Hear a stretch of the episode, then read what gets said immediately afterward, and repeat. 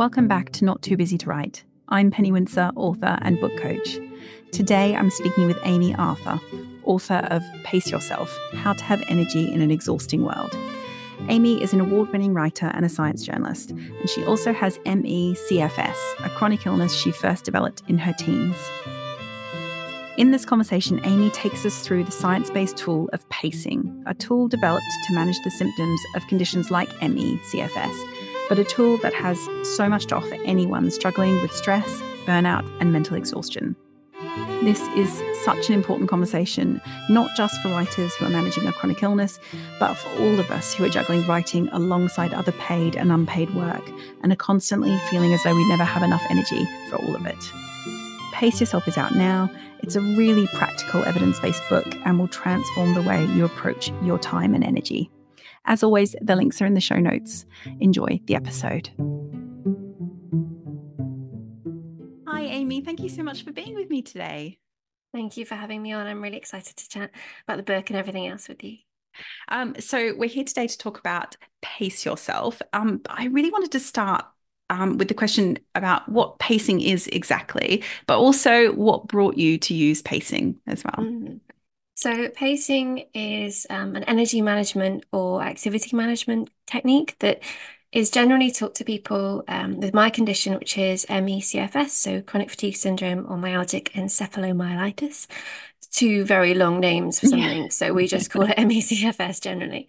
Um, and it's essentially a way of kind of thinking about what you do day to day across the weeks, months, years, and balancing it not in terms of like the time or productivity, but in terms of the energy that things use. Um, so my condition in particular is an energy limiting condition. Um, so I have a lot of fatigue and pain, and um, my symptoms are generally exacerbated by activity and overusing energy. Um, so it's something that you really need to be careful of. Um, but pacing is um, so it was brought to ME CFS literature in 1980s, late 1980s, I think. Um, but it's also you'll find it being taught to people who have fatigue as part of maybe cancer-related treatments. Um, or recovering from surgeries. Um, I think people with arthritis are sometimes encouraged to to use some of the mm. principles mm. of energy management. Um, but I was uh, taught it when I was 15, which is when I got um, ME CFS. So I had been unwell as a teen. I mean, you know, I was one of these teens that was generally always in the doctors for something or other. I was having like water infections, then chest infections and stuff like that. Um, and I'd had the same GP for quite a while, and we kind of knew how to solve these problems so that I could just get straight back to school. Um, but one time I ended up with a water infection and had to see a different GP um, and she quite rightly so explained to me all about antibiotic resistance and why it was good if we could try to avoid using antibiotics straight away, um, which is, you know, totally true and a fair point.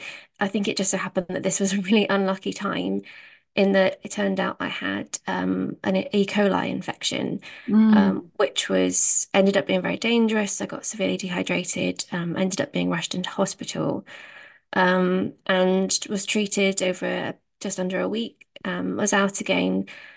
And I was, you know, I was way better than when I was when I had the infection, but there was something that still wasn't quite right. There was, you know, I wasn't back to my old self. And it took months and months of going through different, you know, possible possible diagnoses, um, lots of different tests and stuff. And ME/CFS is a really tricky one in that we don't really have yet a, a good test for it. It's more a process of elimination. Yeah. Yeah. It's, you know, there's there's nothing else to suggest something different is wrong, but there's definitely something going on. Um, and it's a post-viral, often a post-viral condition, but it can be uh, following, you know, bacterial infections, it can be following trauma.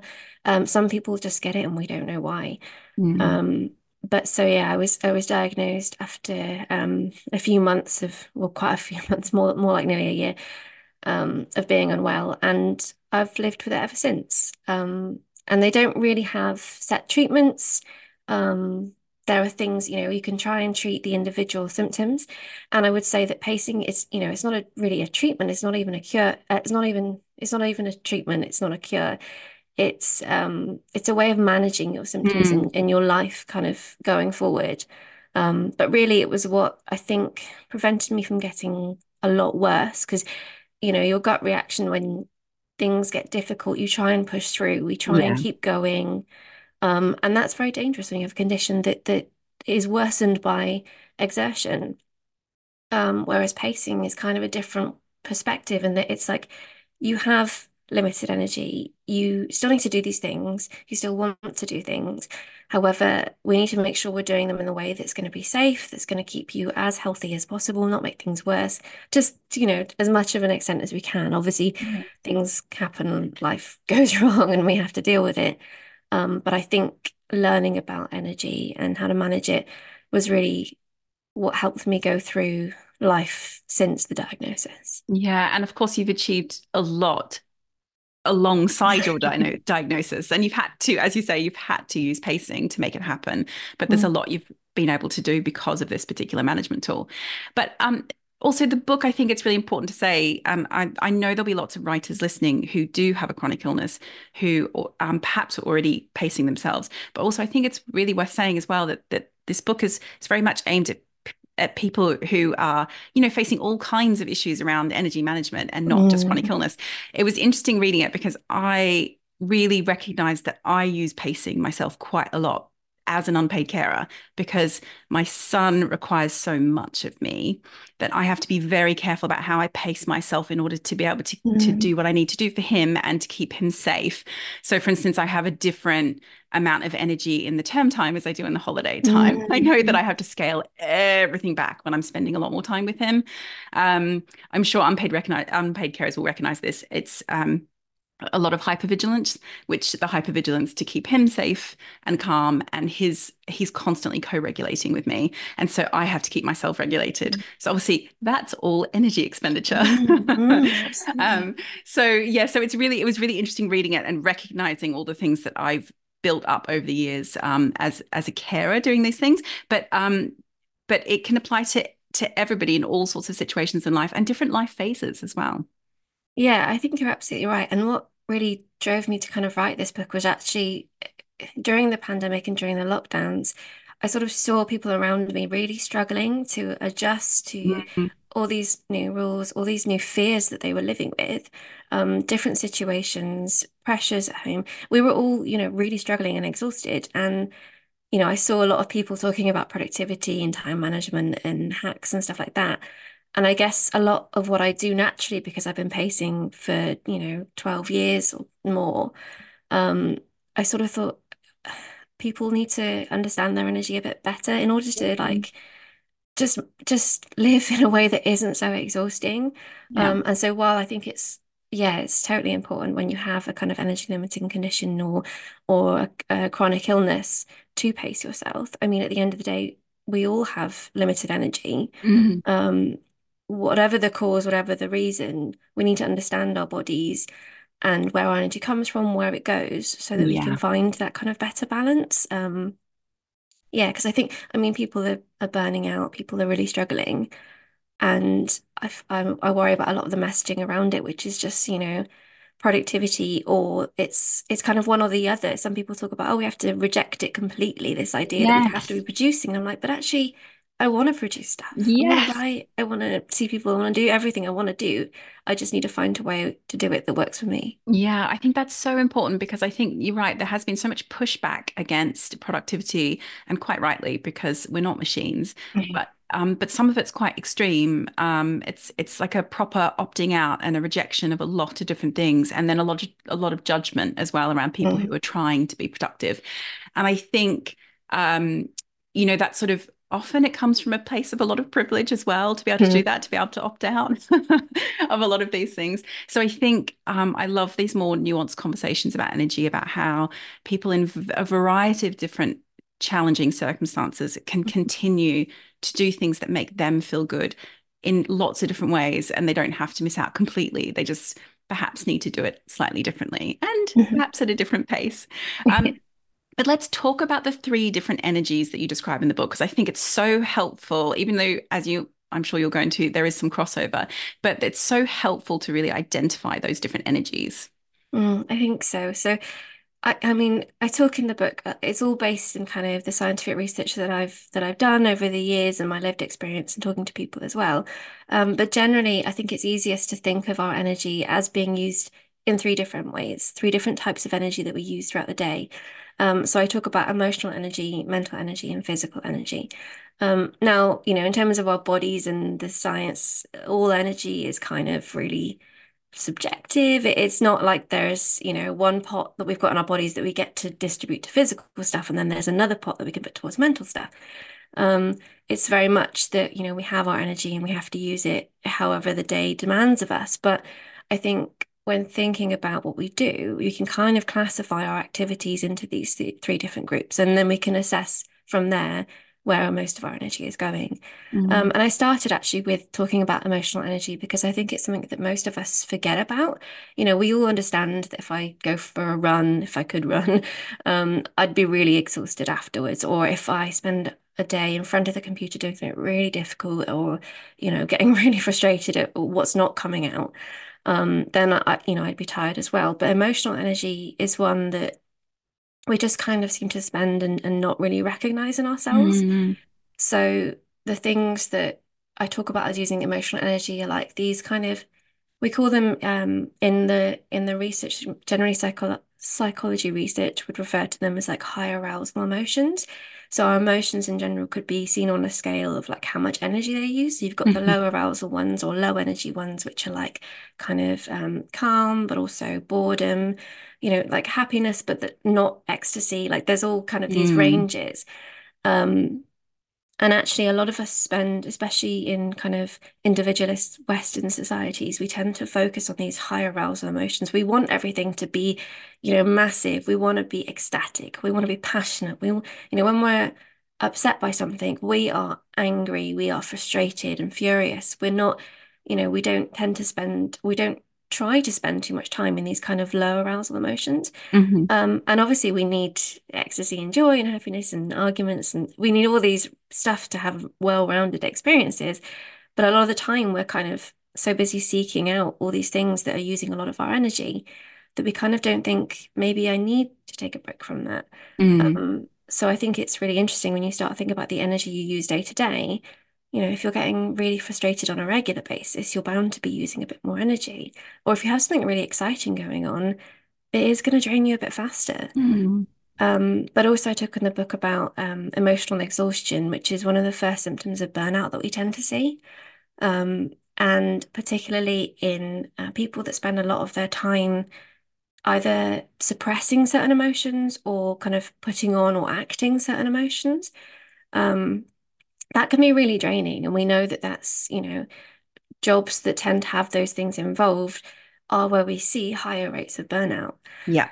Um, so things like caring, um, yeah. but also like retail and service jobs yeah. where you have to yeah frontline jobs where you're facing yeah. you're you're either customer facing or patient facing or client facing all the time, and so you're constantly managing your own emotions in order to deal with the emotions of the person that's in front of you. Mm-hmm. Yeah. Or if the people around you, like you've mentioned with your son, you know, if they're going to be you know, mimicking or feeling the same emotions you've got, which we know emotions are contagious. So we yeah. know that that happens um, you know, you spend a lot of your time in in one state or being really conscious of your own emotions. It's really difficult, and you need space and time to let out either your true feelings or to let go of that pressure to feel something in particular. Um, making space for that, you know, mm. like so.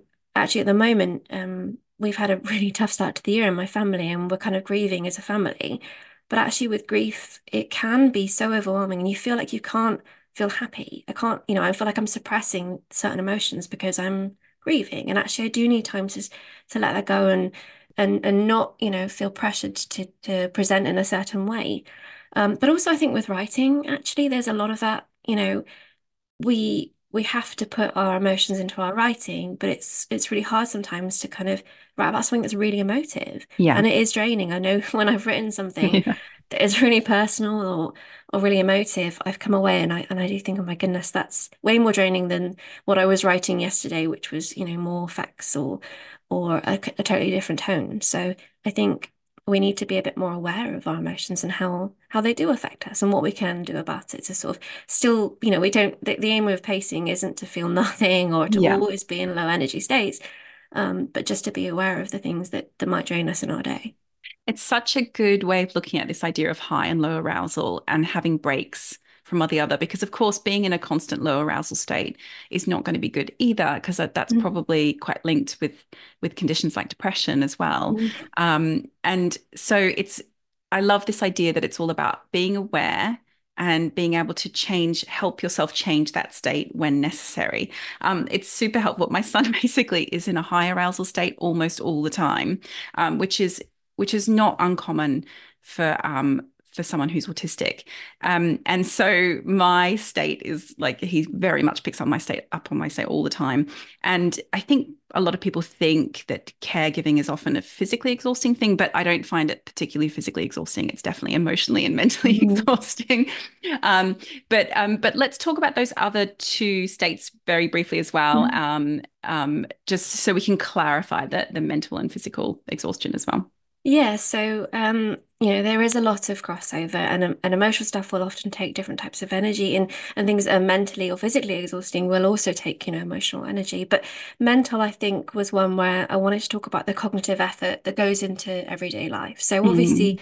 you know, trying to work out something really difficult or work on something that's cognitively demanding is going to be using our energy, but there's also loads of other stuff that we do that takes sort of cognitive effort that we're maybe not thinking of. Like if I've had a really demanding day and then I go and I need to decide what I'm going to cook for tea or I need to decide what I'm going to do after after work. You know, it sounds almost like superficial or common sense, but actually, you know, it's it's that's going to be demanding my energy and the and we know that when people are tired, our decision making skills are impaired. We're not going to make the most sensible decisions when we're cognitively exhausted. Um, so I think when we when we think about ourselves, you know, and what we do each day, I mean, particularly my job is very cognitively demanding. It's not necessarily physically demanding. Um, but I need to be aware that even if I've sat at my desk all day, I've done a lot and my body has used a lot of energy. Um, and I do need to take breaks so that I don't kind of deplete myself completely. Um, mm. Because the longer you do cognitive work, it's kind of the less efficient you tend to be. So we do need to, to schedule in breaks during, not just afterwards. Yeah. Um, but yeah, there's there's so much stuff that takes our mental energy, making decisions, um, you know, planning, uh, like anything that's um like cognitive control or um what's the word that people use a lot nowadays? Totally forgotten. As you can tell, like thinking today is, is yeah. a struggle for me. Um, but it's like, you know, tasks that I would do on a Monday take less energy than I do them when I do them on a Friday. Sometimes. Yeah, it's absolutely. Like, you know, it, it it all is all connected. Or doing it 10 a.m. is much easier than doing it at 4 p.m. when I'm like drained from the day and and excited to kind of go and switch off. Um, and also, I think you know when we when we talk about our rest activities, sometimes we forget that we need to have stuff that allows our brain to switch off too. Like yeah. for a while, I I used kind of social media as a rest activity, or I would play certain games or or watch something that's really really cognitively demanding because I I like these things. These are good things. I'm not saying they're bad, but actually, I wasn't really giving my mind opportunity to rest. Yeah. Um, and then of course you've got the physical energy as well, which in the in the book i'm very clear that you know physical activity isn't just exercise you know just because you're not someone who goes to the gym every day does not mean that you're not using physical energy. Um, you know even just sitting here talking to you my body is having to hold my skeleton in a particular way. Certain muscles are contracting certain muscles are relaxed. You know my body is using my energy. Um, but also walking around you know doing all these things running after kids doing housework driving like everything adds up um, and we sort of kind of feel like, okay, you know, yeah, I have to do all this stuff, but I do need to appreciate that my body's working really hard every day. Um, and I need to give it opportunity to rest as as well. Yeah. Yeah. Um, I really love that separating these out. And I think one of the things that is so helpful about separating them out like this, even though, as you say, there's some crossover, is choosing how to take rests. Mm. Um, because if we know what energy we've overextended on perhaps and need a break from we can choose a different area to focus on. And i think one of those one of those one of those great examples is um if if you've been using your your brain a lot and you can't make any more decisions actually going for a walk is really restful mm. um, if you don't have to make any decisions while you're on that walk and you're not listening to something overstimulating in your ears mm. um, but you know we don't necessarily always think as exercise like you know moving about as restful but actually it can rest another part of ourselves Mm, and that's why I think when we think about rest, we shouldn't necessarily be thinking about like what you're doing when you're resting. It's what you're not doing. You know, I've spent all my day using my mental energy. So then when I switch off at the end of the day, I need to choose something that allows me to recoup some of that mental energy. You know, I knew like if I do want to listen to something, I'm not going to be listening to something that's related to my work or is going to make me feel, you know, oh, I should be taking notes on this or oh, that's a great idea. I want to choose something that allows my brain to sort of switch off. And there are these kind of like mind wandering activities that you can try.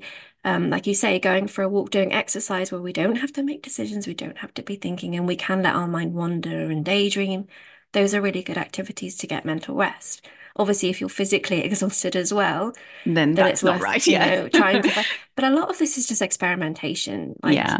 I, I, kind of I think it's kind of freeing when you can like you know what I get to p- find out what my body needs as rest and I don't have to you know go and look up a list and try something that I've seen an influencer do because they say it's restful you know it's about finding what your body needs and what you enjoy as well because if you don't enjoy what you're doing you're going to be thinking about something else. You're going to be getting maybe stressed or irritated, and these things are using emotional energy. So yeah.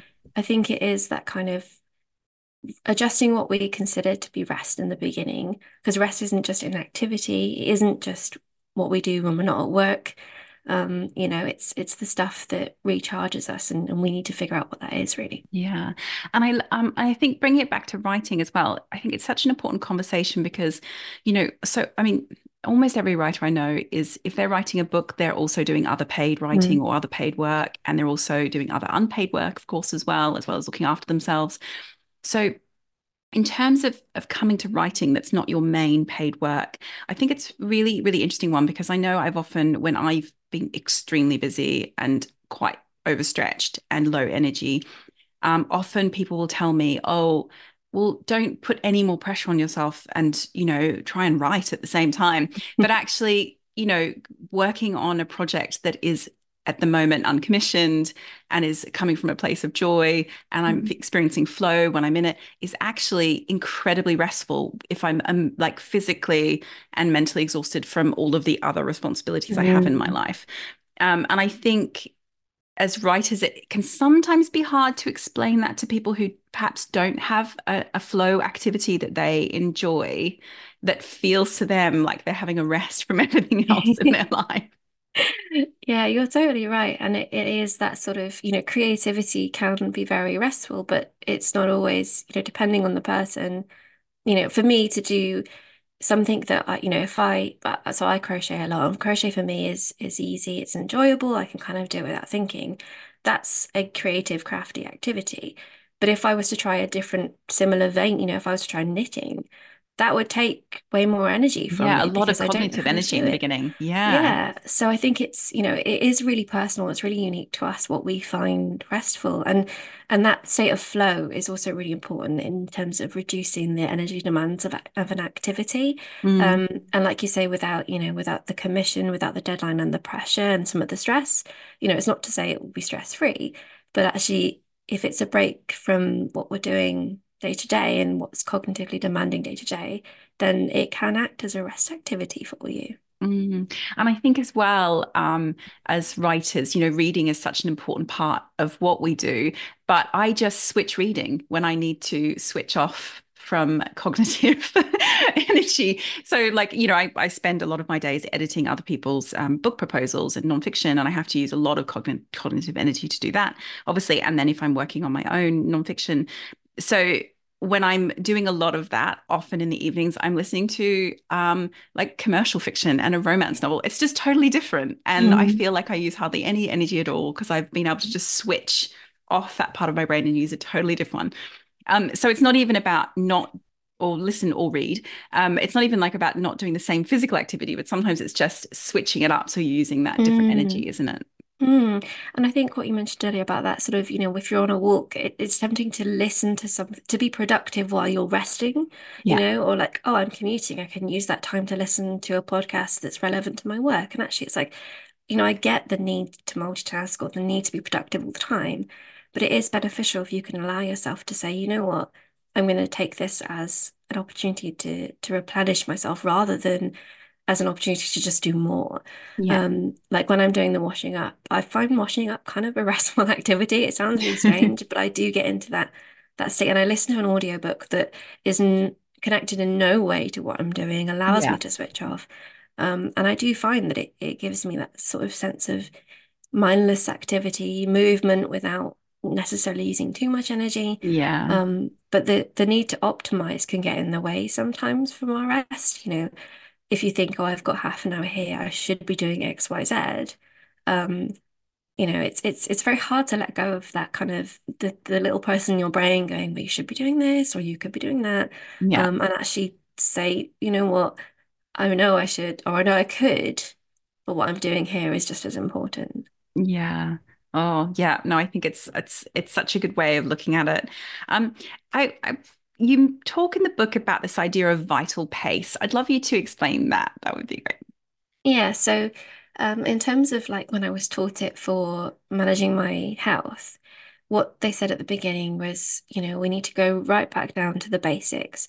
You need to figure out what you can do and what's essential for you to do before you can start adding in too much. Um, and sometimes they call it the baseline of activity. Um, I like to call it the vital pace because baseline kind of to me makes me think of like the the very least, the very minimum.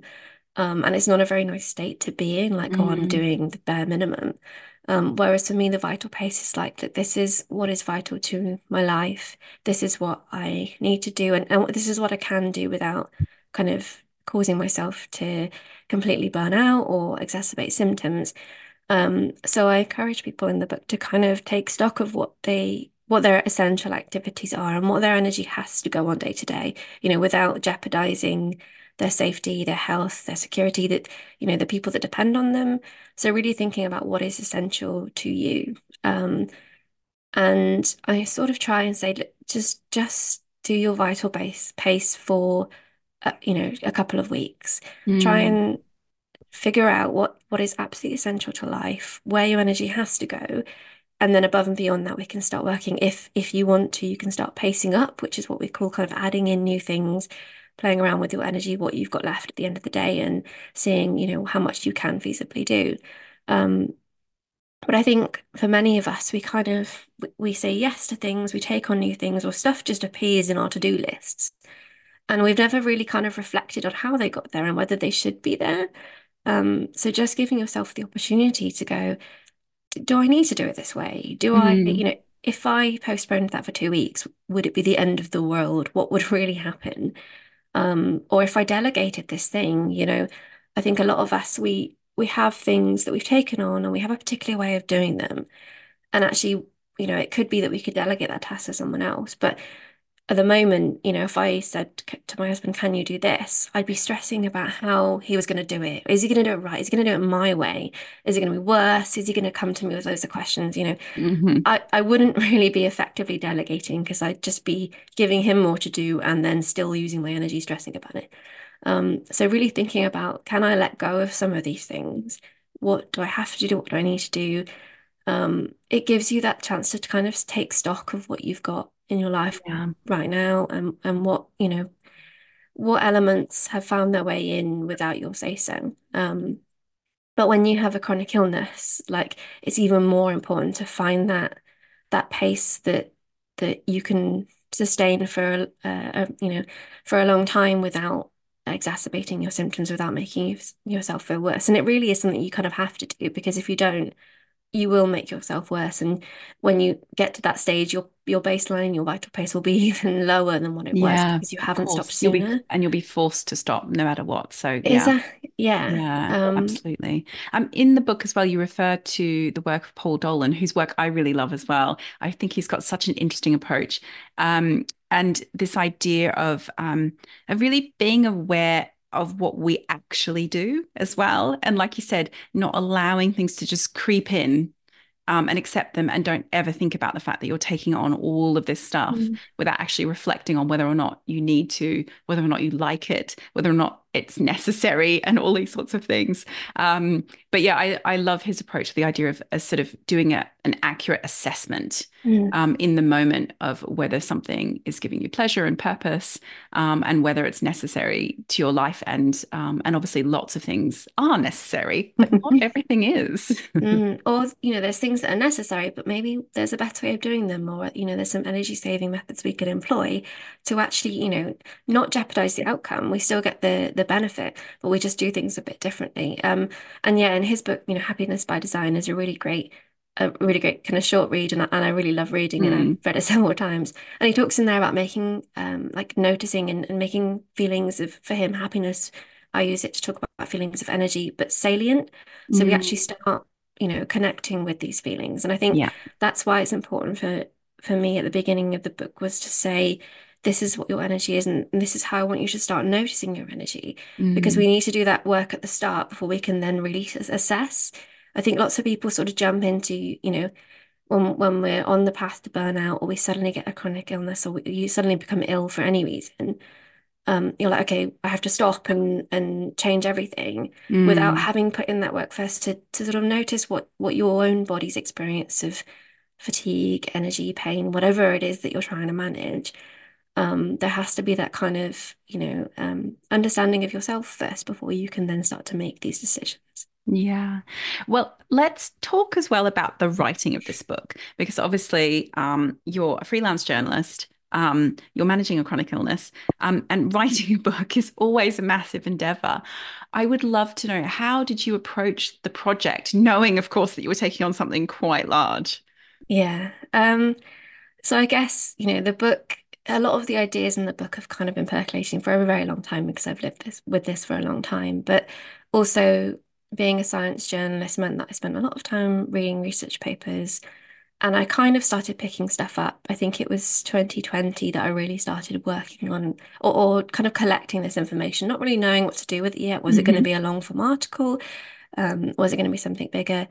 Um, and I was very lucky to have met my agent. She was a uh, publicist before she became a literary agent, and so we'd worked together then as a as she was a publisher publicist. Um, and oh, I just kind of sent her this email like I'm thinking about this this rough idea for a book. I'm not sure.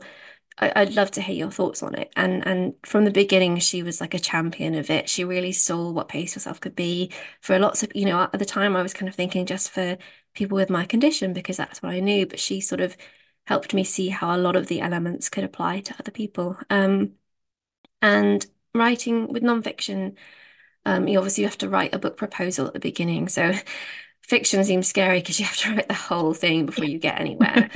um, and and I'm I'm sort of working on fiction, you know, ad hoc, and that feels like a very different beast. Um, but working on the proposal, I think took about a year with my agent's help. Um, and that was when I was trying to work, I was also dealing with a relapse. Like it was very much a, a slow process and kind of doing what I could when little and often. Mm. Um, and then when we went on submission, um, I'd had a lot of um, time to think about how I was going to do it. And I, and I kind of wanted to really give myself a year to write the whole thing, ideally mm-hmm. and obviously earn some money and work and take care of myself too. Um, but when we went on submission, there was a lot of interest and there was a lot of people that said, we kind of want this sooner if it's possible. Um, and actually, from going on submission, that was this uh, last January. So oh my goodness, ago. it was only yeah. a year ago you were out on submission. yeah. It, oh wow.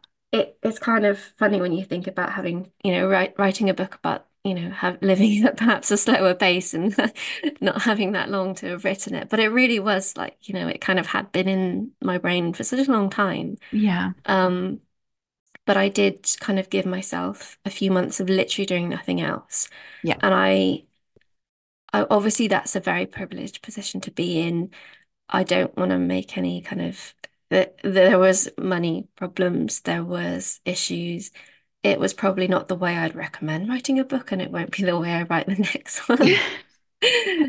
um, it's difficult, isn't it? Because even when a book you know, with a nonfiction, even if the advance is pretty decent, you know, the amount of time it takes to draw up a contract mm. and even get that first payment. I know with my first book, I said yes to the book in July. It was due in December. I had to get on and write it. I didn't actually get my first installment, my first payment until the 1st of November. And so I had been working full time on it for, you know, three, at least three months full time on it mm. because there was no choice. The deadline was what it was. Mm-hmm. Um, and I think that's the side of the challenges of the industry in terms of finances that that is really important that we talk about because when we oh, accept yeah. you know a six month deadline often we're not getting paid for three or four months for that mm, that's exactly what happened and, and and as part of you know when when i said to um the potential editors who'd offered i said look if you want this then i'm going to have to you know drop all of and any work i've committed to and not be able to pick any more up so i would need to see this reflected in the advance payment mm. not knowing that the advance wasn't going to be coming for months because nobody really told me and and, yes. and you, you just don't know these things I you know I was new to it all um yeah it, it's it's really tricky to manage the the finances I think when you're doing your first book and you're not aware and and you do have to work full time on something that that isn't sort of paying you straight away um it, it was difficult, yeah. And I think that's why it was even more important that it was a book I really truly believed in. Yes, absolutely. I don't know if I could have done it if I'd had doubts. Um, mm. Yeah, it, it's really tricky to manage. And then to go from that, I'd, you know, I'd been freelancing since November 22. So I'd kind of just got into, into the rhythm with editors. I was writing regularly as a journalist. Um, but then I'd had to say, oh, I can't do anything. And then mm-hmm. after writing the book, you then have to go and try and reconnect. And yep. all the regular stuff you were doing is gone to somebody else. And that's, of course, um, it's yeah it's not a very consistent life which is yeah. you know the consistent life is perhaps one that's easiest in which to manage your energy. Yeah. um so you know, maybe i shouldn't have chosen this career path. Um, it's it's so challenging isn't it? I think it's so important to talk about that honestly mm-hmm. about those challenges. I had exactly the same thing. At the time i wrote my first book i was still a freelance photographer um, and had to turn down a lot of work. And that felt really terrifying because, as you say, then teams find other people to work with, and then all that works out quite well. So they just keep going with that person. Mm-hmm. mm-hmm. Um, yeah, huge, huge challenge. Um, on this second book that I've just finished, I've managed to do it over a slightly longer period of time. So it's been a little bit easier to manage my other work at the same time. Um, but that's you know that's not always within our control mm-hmm. even mm-hmm. you know second third fourth books you know things happen with deadlines and publishing has its you know its own its own desires in terms of when things need to come out mm. and i think like you know life also goes on you know when you, you've had to stop doing you know freelance work or whatever but also like my life kind of stopped for that time like all the things i wanted to do you know, I think we'd we'd moved house the year before, but the house needs needs a lot of work, still does. But I kind of had to sit with it and I, I knew I couldn't take on anymore because mm. I knew that if I tried to do stuff on my weekends, on my evenings, I really just would end up burning out. Yeah. Um, you know, I didn't we didn't take a proper holiday because I was writing so furiously. Obviously I, I wanted to take breaks and I did manage to take, you know, I I, I do try and prioritize that sort of thing. Um, but it it it does it is kind of all consuming and and mm. that balance is really important and even for me who's been pacing myself since I was 15 it was hard so I sort of think for everybody else you yeah. know it must be really really difficult it's it's a really important conversation I think because I think um you know the with the way publishing works it can just be very intense at times intense amounts of work and then everything sort of goes away um, mm. afterwards. um, and I think in some ways um, as well, it's sort of important to talk about the fact that sometimes when we are prioritizing our writing, it does mean that we can't do other things. Mm. and that, again, I think comes back to this importance of recognizing our energy and making a decision about well where do i want it to go and often the answer for writers is well i want the end my energy to go into my writing and perhaps my family and making mm. sure i've got enough money to pay the mortgage or the rent but actually everything else might have to to kind mm-hmm. of wait while I'm working on this project, while I'm in this sort of three month period or six month period or whatever it is. Um, but I think we do have to talk about the fact sometimes we do have to let other stuff go in order to mm. be able to have the energy to write. Yeah, that's it. You know, we're all working with a limited amount of energy, whether one's, you know, whether one person has got more day to day than another, that person's still got limited. Yeah. Um, and you do, you know, you do have to prioritize. And I think a lot of people, when we come to this kind of, however this fact ends up presenting itself in life, because it always does, a lot of us seem to think, well, the decision I make now will set my life in motion for the rest of my life, you know, will will be the decision I have to stick to. And I think you know, we can prioritize things at different times in life. So we can say, you know what, I don't have yeah. the energy for this now.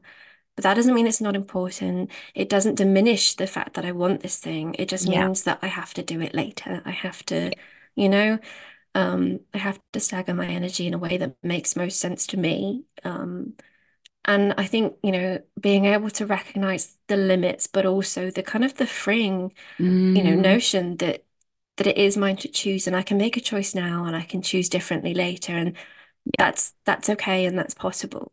Um, yeah. Oh, that's so true. We no matter what it is that you do, we all have different life phases where we're going to be having to put a lot of energy into different things and maybe that's a choice and maybe sometimes it's not a choice like for mm. instance if you get um, ill mm. um, um, or someone around you gets ill and you have to change things um, but it doesn't but things don't necessarily stay completely fixed. And yeah and so it is a really it is really helpful to remember i'm this is just what i'm choosing to do right now. This is what's working right now. Mm-hmm. um it's so funny that i was reading this this like in you know um i was reading this over the kind of christmas break because I broke my foot and my ankle as I was reading it. Um, and obviously, that has kind of caused a huge amount of chaos in our household because of how high my son's needs are.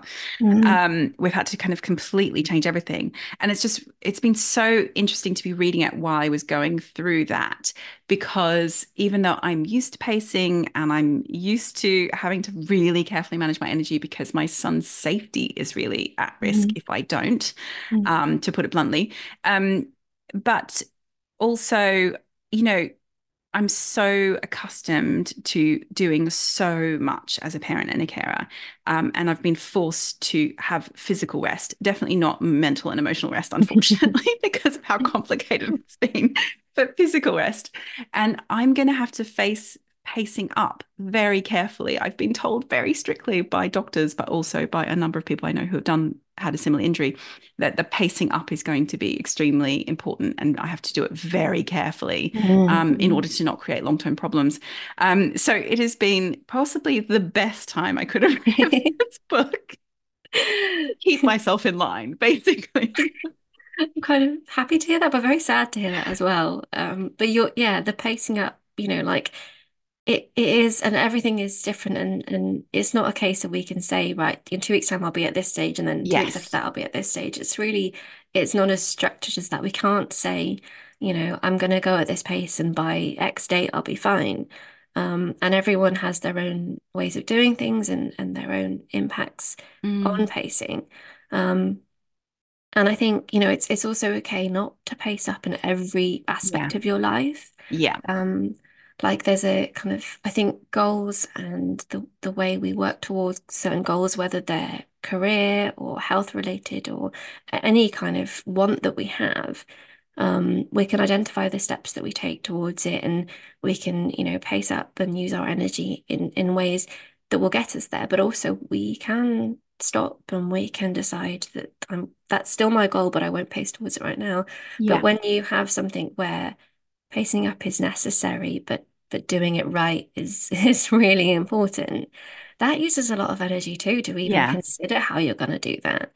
Um, especially, you know, if it's if it's in an area where before, like if you were so physically active before, it's going to be even harder to resist that temptation. it is, and I I think as well because you know one of the biggest things is that um, I actually at the moment I can't be alone with my son at all with the injury that I've got, but um, but as it's getting better, I will be able to be alone with him in the house, but I actually won't be able to be alone with him out of the house because of his safety needs. Mm-hmm. Um, I need to be able to run and walk quickly and all those sorts of things. And so um, it's as in my particular situation, um, I in order to keep everybody safe, it would be very easy to just quickly jump into it. So I'm going to have to carefully manage it for myself and be very, very strict and not put myself in in in situations where I have to overdo it. But yeah, it's a huge challenge. Um, but this is the perfect companion for me. Thank you very much. Um, but I would love to end with um, I would love to hear what a couple of your favorite restful activities are for those different energies, um, because I think it's really helpful for other people to hear about about kind of ideas um, mm. that other mm. people have for for their different ideas of rest.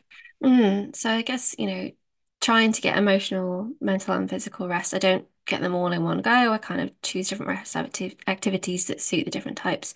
You know, physical rest has always been a difficult one. I think because I, I, I can't really exercise. I've just started trying to put a few exercises into my day, very, very minimal. Um, but I do use a lot of physical energy day to day, you know. Um, and I think for me, it's always been important to connect with my body in a way that is positive. Because for so long, I had such mm. negative feelings towards my body. You know, I really resented the body that I had, the limitations I had. And I still do sort of hear that when I'm sat on the sofa in so much pain. And I'm thinking, why do I have to go through this? So for me, physical rest is something that allows me to reconnect to my body in like a nice way. You know, mm-hmm. it's it's having a, a long bath. It's um, using like moisturizer that makes me feel like you know makes smells nice makes me feel like i'm mm-hmm. connecting with my body in a way um, anything that can help me see my body in a nice light really acts as that kind of rejuvenation mm-hmm.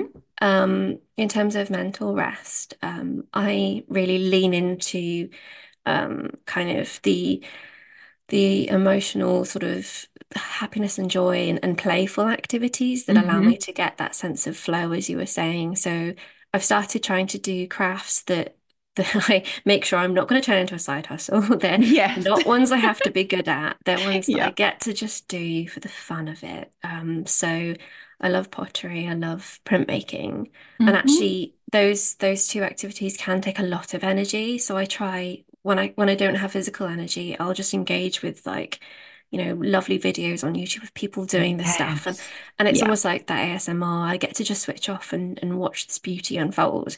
Um, oh, I so... love that. I love that you've got an adapted version for when your physical energy is really low. That's such a great idea.